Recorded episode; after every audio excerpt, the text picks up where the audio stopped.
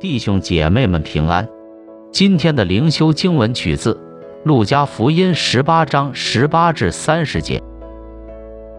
有一个官问耶稣说：“良善的夫子，我该做什么事才可以承受永生？”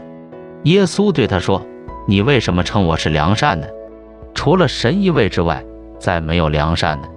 诫命你是晓得的：不可奸淫，不可杀人，不可偷盗，不可作假见证，当孝敬父母。”那人说：“这一切我从小都遵守了。”耶稣听见了，就说：“你还缺少一件，要变卖你一切所有的，分给穷人，就必有财宝在天上。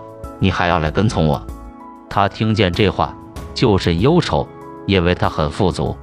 耶稣看见他，就说：“有钱财的人进神的国是何等地难呐！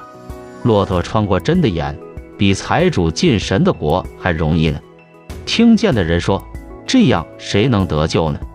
耶稣说：“在人所不能的事，在神却能。”彼得说：“看哪，我们已经撇下自己所有的跟从你了。”耶稣说：“我实在告诉你们，人为神的国撇下房屋，或是妻子、弟兄、父母、儿女，没有在今世不得百倍，在来世不得永生的。”让我们同心祷告。主，我们的神，帮助我们来聆听你的道，使他在我们的生命中动上功。阿门。愿神的恩惠临到你，并你所做的一切事。愿他的爱满足你所有的需要，使喜乐充满你。